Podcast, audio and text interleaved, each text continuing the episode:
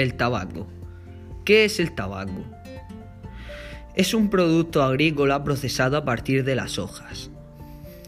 ¿Cómo se consume? Se consume de varias formas, de las que la principal es la combustión que produce el humo que se inhala al fumar.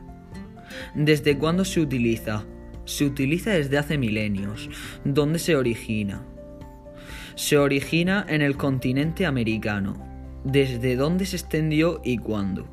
Se extendió en Europa en el siglo XVI y posteriormente al resto del mundo la comercialización del tabaco. Se comercializa legalmente en todo el mundo, aunque en muchos países tiene numerosas restricciones de consumo por sus efectos adversos para la salud pública.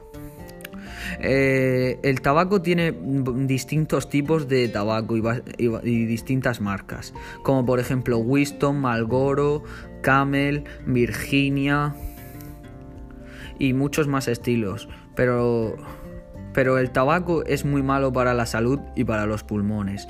No recomiendo fumar nunca porque te puede dejar los pulmones hechos una... muy mal, te puede dejar los pulmones muy mal.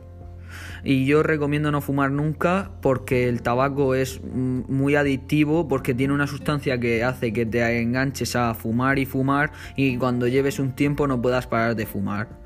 Lo que yo recomiendo es no fumar nunca y no probar el tabaco porque así no te enganchas y no, y no empiezas a fumar mucho, mucho tabaco. Porque empiezas por un cigarro y puedes acabar por un paquete, por dos paquetes y lo que yo recomiendo es no fumar porque es lo mejor para la salud. Bueno, y este es mi podcast me llamo y me llamo Raúl. Adiós.